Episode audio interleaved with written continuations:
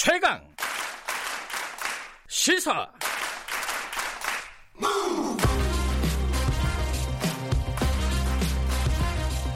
지금 여러분께서는 김경래 기자의 최강 시사를 듣고 계십니다. 네, 검찰 얘기 좀 해보겠습니다. 좀 전에 브리핑에서 유재수 감찰 무마 의혹 사건 관련해가지고 조국 전 장관 소환했다는 얘기 있었는데 그거 말고 또 다른 축이 있죠. 지금 검찰이 한참 수사하고 있는 거.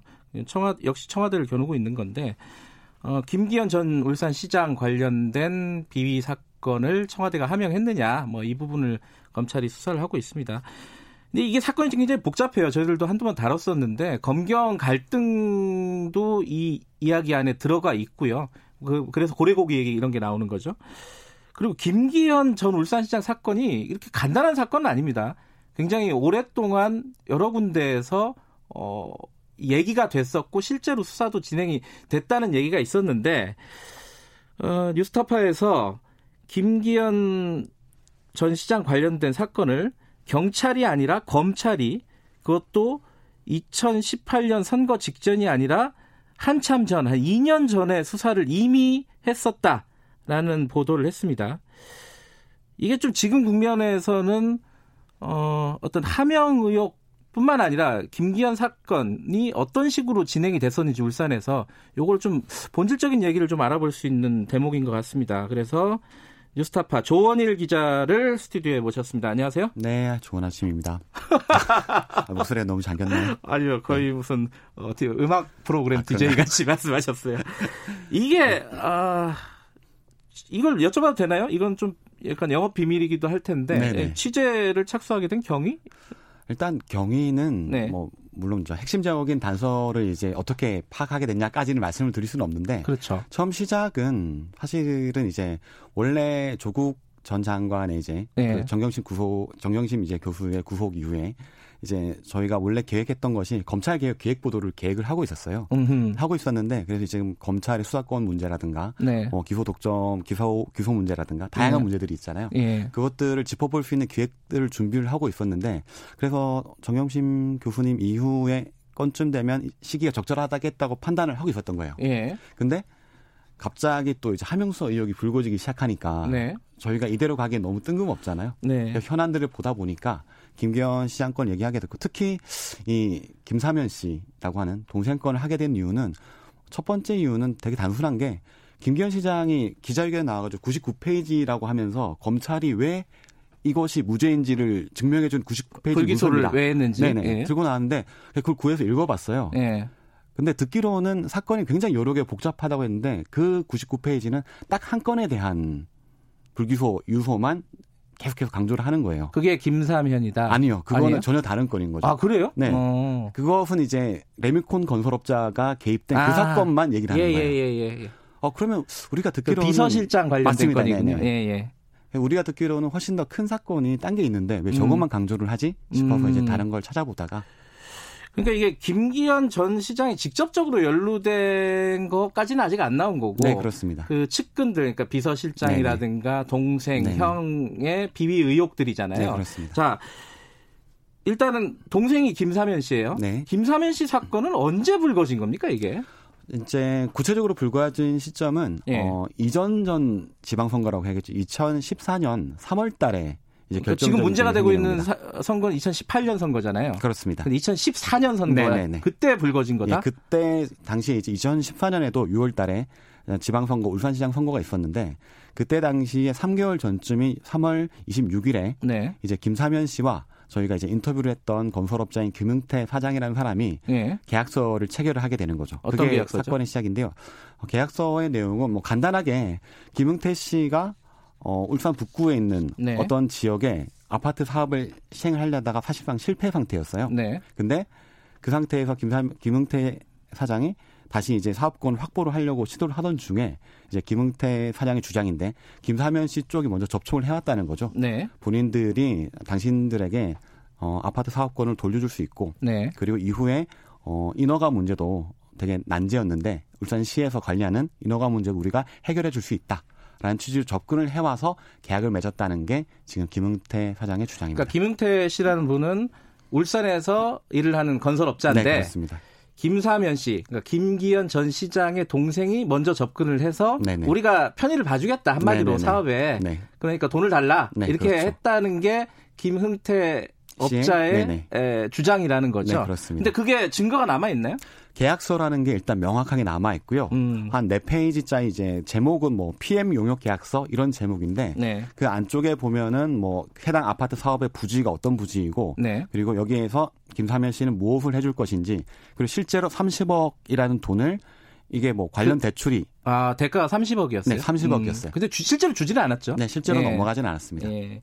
근데 이거 이 사건 이 계약서를 맺고 나서 일이 제대로 안 됐다면서요, 근데? 네, 한참 꼬였죠. 그럼 왜 안 된 거예요? 그 울, 전 울산 시장 동생이기도 하고 뭐 그랬을 텐데 왜, 뭐, 이 부분은 이제 경찰도 이 부분은 의심만 음. 하고 사실 단서를 확보하지 못해서 더 나아가지 못한 부분이 있는데 네. 이 부분에는 이제 김사면 씨 말고도 김기현 전 시장의 이제 형인 예. 김종현 씨라는 분이 또 있는데 예. 이 각기 김기현 시장 말고 아래의 동생과 형이 각기 다른 건설업자의 이익을 도모하기에 유착됐다라는 게 사실 아하. 지금 경찰의 의심의 하나인 거죠. 아하.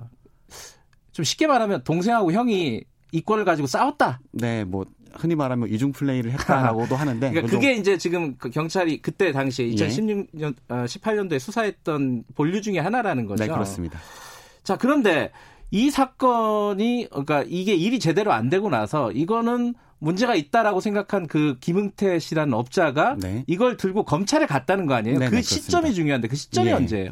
일단 김흥태 씨가 말하는 그 시점은 2016년 5, 6월 정도로 기억을 하고 있습니다. 2016년이요? 네네. 그러면은 지방선거 18년 전에 2, 2년 전이네요. 그렇죠. 그렇죠? 네. 검찰에 가져가서 네. 그럼 실제로 수사를 했다는 거예요?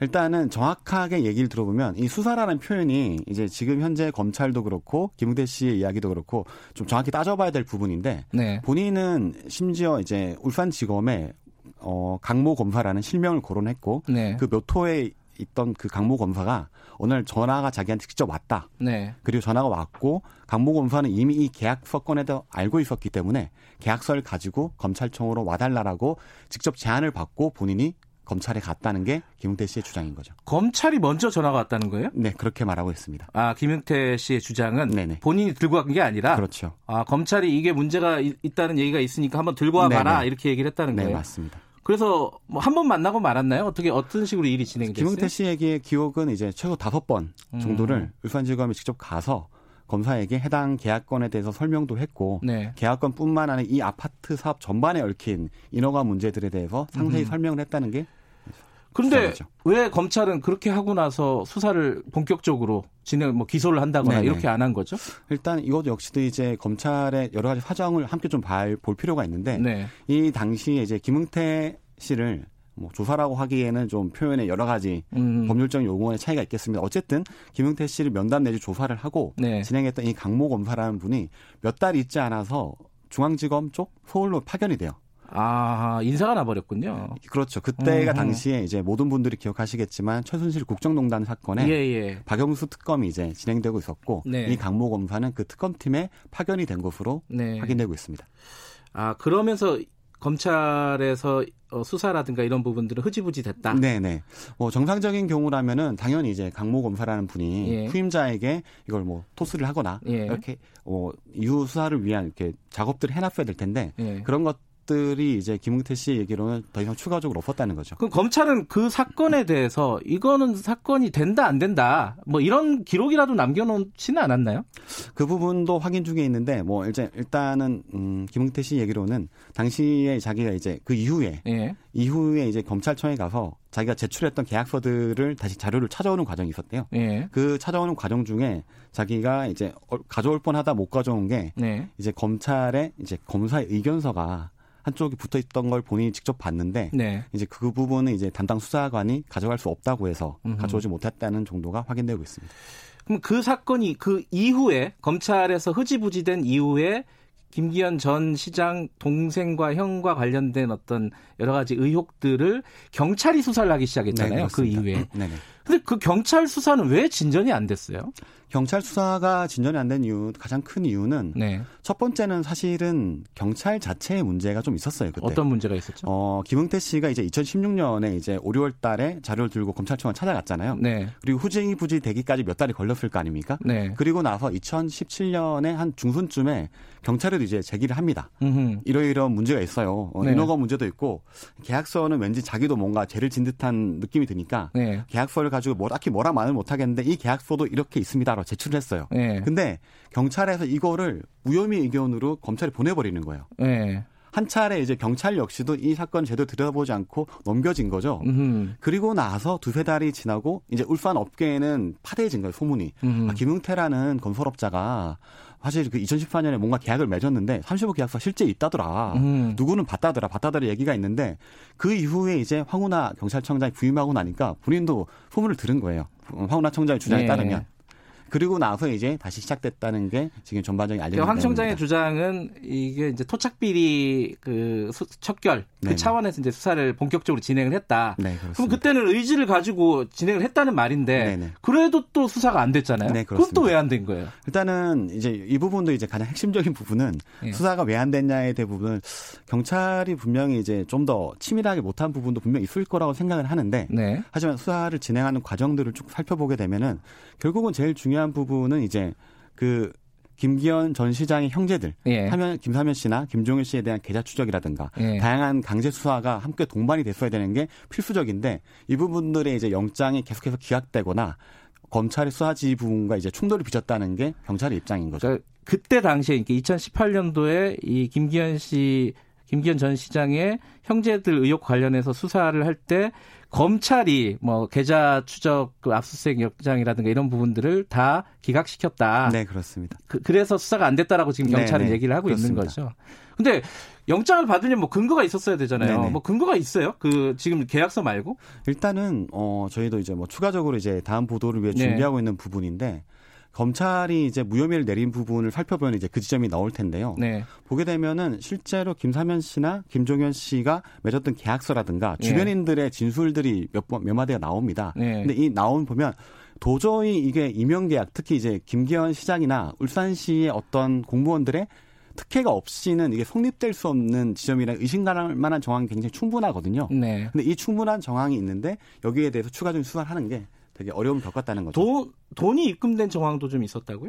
돈이 입금된 정황은 이제 이건 복잡한 경우에서 별개의 수사 지점에서 또 튀어나온 거예요. 아하. 네. 하지만 이제 경찰이 확보한 것은 김사면 씨와 예. 김종현 예. 형제에게 출처불명의 자금이 통틀어서 한 2억 원 가까이가 입금된 걸 발견했죠. 아하. 근데 여기에 대해서 경찰이 의심했던 그럼 돈 준 사람을 봤는데 여기에 대한 압수수색이 이제 불발로 들어왔다는 게 경찰의 생각입니다. 알겠습니다. 지금 울산에서 벌어지고 있는 여러 가지 이 사, 복잡한 사건은 축이 여러 가지입니다. 이 청와대 하명 의혹 사건 이것도 분명히 있어요. 지금 네네. 검찰이 수사하고 있는 네. 부분이 있는데 김기현 씨 관련된 비리 의혹 사건은 왜 수사가 이렇게 흐지부지 됐었느냐, 실체가 무엇이냐, 이것도 하나의 중요한 축이거든요.